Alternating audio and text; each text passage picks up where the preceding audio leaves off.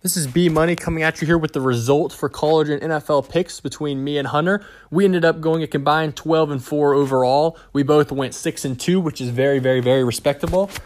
So we're to jump right into college. I we're to start off with my loss for college football. I was 4 and 1 in college football.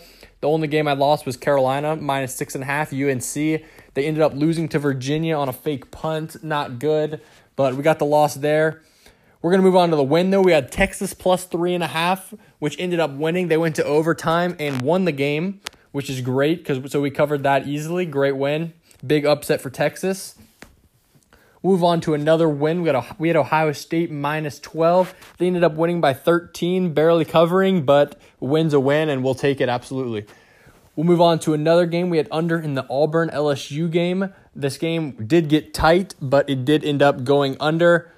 And we also got the win in the Cincinnati minus six and a half game. So we got the win there, moving us to four and one in college football. Hunter ended up going three and one in college football and three and one in the NFL, moves him to six and two. I ended up going two and one in the NFL. My NFL picks were under in the Chiefs game, which did hit. Uh, the Chiefs got out early, just as I suspected, and they ended up winning the game by a considerable margin. They did end up covering, but the game did go under as well. I had Green Bay minus six as my only loss in the NFL. They got they lost to the Vikings. A little bit surprising to me, but it happens. They they lost by six. There was never really a chance for them to cover at the end. Even if they would have scored, they wouldn't have got the cover. So we took the L there, but we also got the win in the other NFL game that we had, which was the Steelers plus four playing the Ravens.